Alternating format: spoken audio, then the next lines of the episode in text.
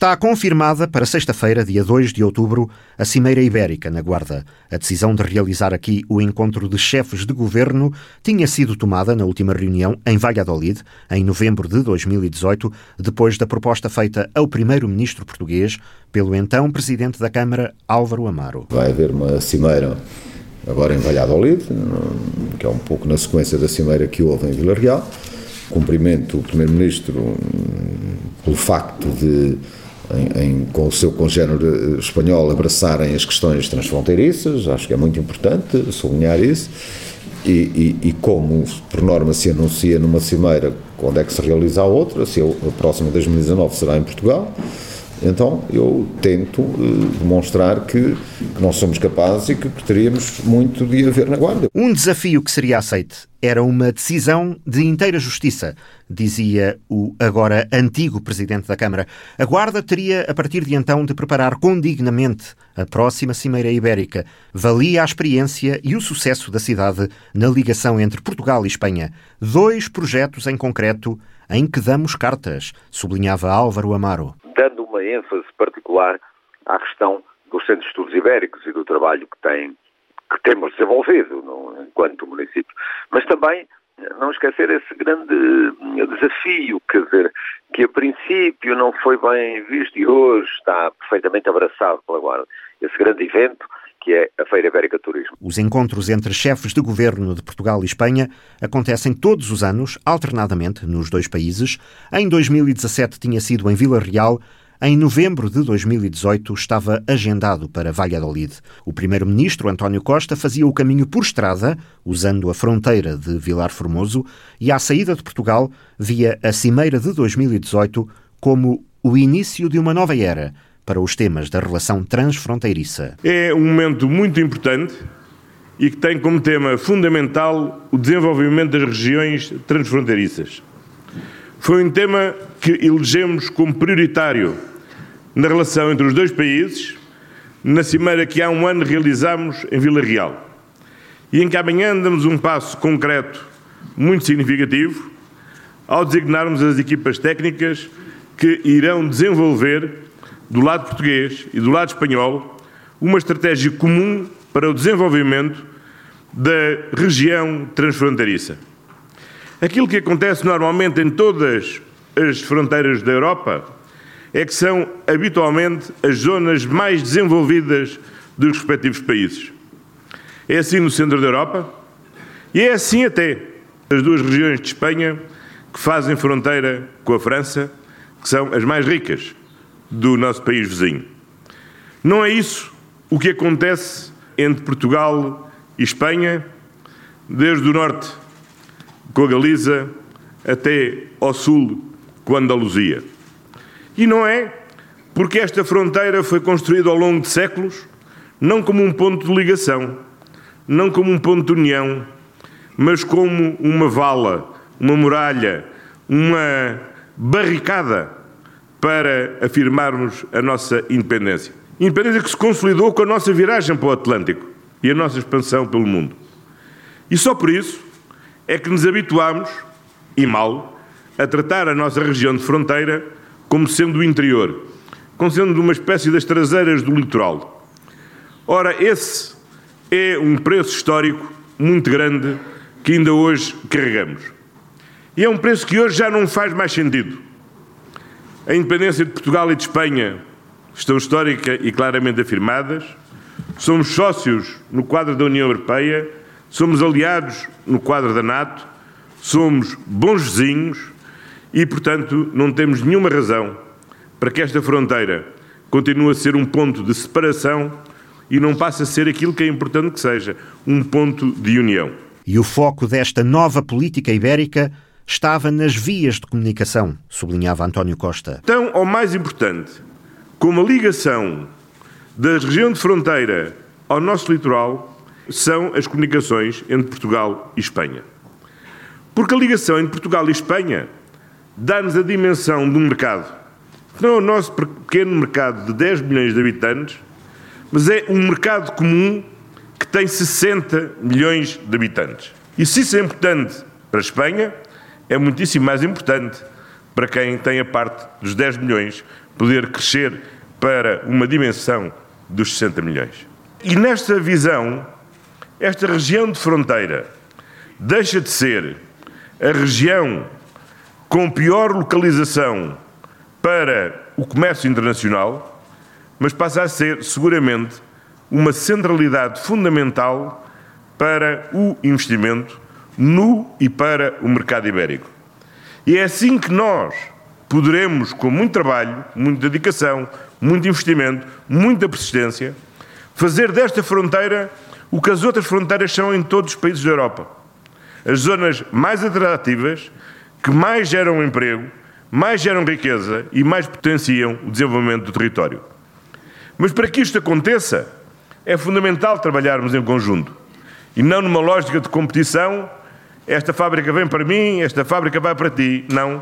O que nós precisamos é de, ao longo de toda a fronteira, haver de um lado e do outro, de, de um lado e do outro, as boas condições para que ambos os países, ambas as regiões, todos os municípios tenham uma dinâmica de desenvolvimento que é importante para o futuro da nossa economia. Naquela Cimeira Ibérica de Valladolid, o deputado socialista pela Guarda, Santinho Pacheco, gostava de ver decidida a requalificação da linha do Douro, entre o Pocinho e Barca d'Alva e mais além. Essa situação que tem de ser resolvida ou a iniciativa é do Ministério do Planeamento e Infraestruturas e a linha do Douro seguirá como, como infraestrutura ferroviária até Salamanca, ou então abrir-se a capitais privados e será apenas uma via para fins turísticos entre Pocinho e, e Salamanca também. Há grupos com, com muita capacidade de mobilizar meios financeiros que estariam interessadíssimos. Porque é, ainda por cima é das vistas mais bonitas que o Douro tem. Era agora ou nunca, porque havia interessados, havia abertura do lado espanhol e havia dinheiro na reprogramação dos fundos europeus, alertava o deputado. Mas nem toda a gente encarava as cimeiras ibéricas com semelhante otimismo. Dias antes, a rede ibérica de entidades transfronteiriças reunia na região e reclamava decisões concretas do encontro de chefes de governo que aconteceria em Valladolid. Juan Mau, secretário-geral desta rede ibérica, dizia que as cimeiras não podiam continuar a ser uma reunião de amigos que se juntavam para um bom almoço. Uma cimeira non pode volver a ser unha reunión de amigos para almorzar, que é o que infelizmente ven sendo nos últimos anos. Unha cimeira ten que ser unha reunión executiva para resolver problemas. Cando falamos con España, nós non vamos a investir, Portugal non avanza. Cando falamos con Portugal, din, ah, nós non vamos a investir, España non avanza. Chega, A fronteira non é unha bola de ping-pong. Así que vamos sentarnos con eles e agora miren un pa outro e díganos que un non avanza porque outro non fai. Porque se si vos non reclaman fondos europeos para unha parte importantísima de un país e moi importante do outro, é unha traición. Um encontro daquela importância também não devia resumir-se a uma troca de medalhas. O relacionamento entre España e Portugal non pode ser dunha troca de medallas entre os dirixentes, que é o que está a ser últimamente. O goberno español lle pon medalliñas ao goberno portugués, o goberno portugués lle pon medalliñas ao goberno español, o rei ao presidente da República, o presidente da República ao rei. A troca entre os nosos gobernos ten que ser de economía e de servicios, non de medallas. Creemos que se troquen elementos para a economía, servicios, creemos que se troquen elementos para o desenvolvemento. As palavras do galego, secretário-geral da Rede Ibérica de Entidades Transfronteiriças, no final da Assembleia Geral no Fundão, em novembro de 2018, que reunia 32 organizações da zona de fronteira, organizações municipais, empresariais e da cultura e educação. Do encontro saía a proposta que iria chegar à Cimeira Ibérica no sentido de ser criado um grupo de trabalho para debater em conjunto os verdadeiros problemas das zonas fronteiriças e do eixo atlântico, conforme explicava o presidente da rede, José Maria Costa. Pedir à Cimeira Ibérica, tanto ao governo português e ao governo espanhol, que constitua um grupo de trabalho para reunir com a rede ibérica transfronteiriça no sentido de se eh, trabalhar num programa de investimentos e num programa de ações concretas para resolver problemas de fixação da população, de investimentos em redes de infraestruturas ferroviárias e também na concretização de algumas infraestruturas rodoviárias.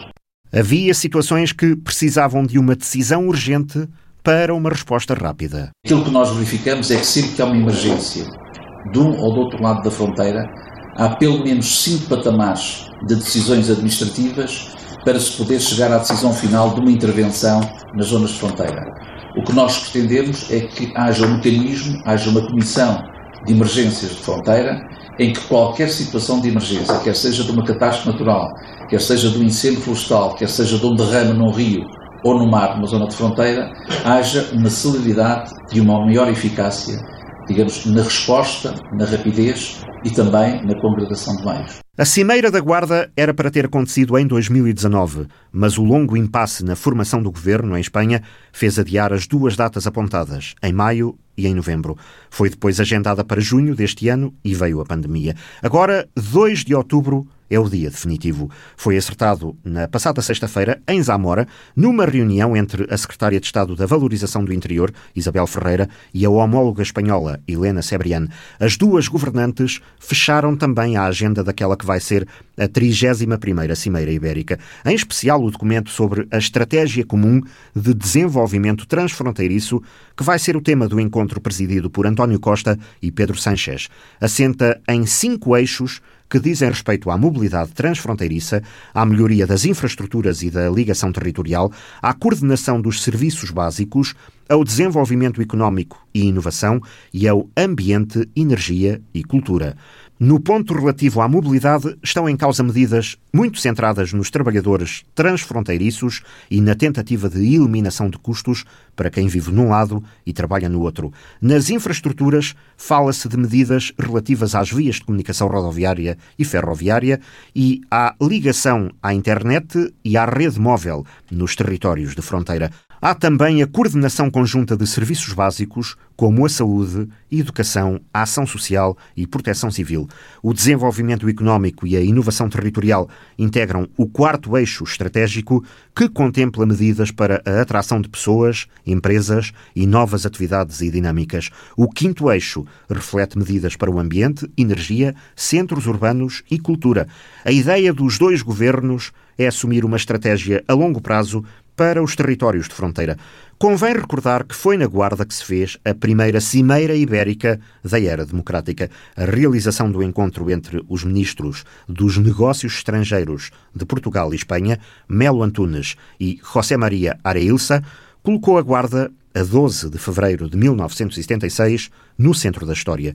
A destruição da Embaixada Espanhola em Lisboa, durante o período revolucionário, em 1975, tinha gerado tensão entre os dois países vizinhos e as relações diplomáticas só foram reatadas aqui, naquela cimeira.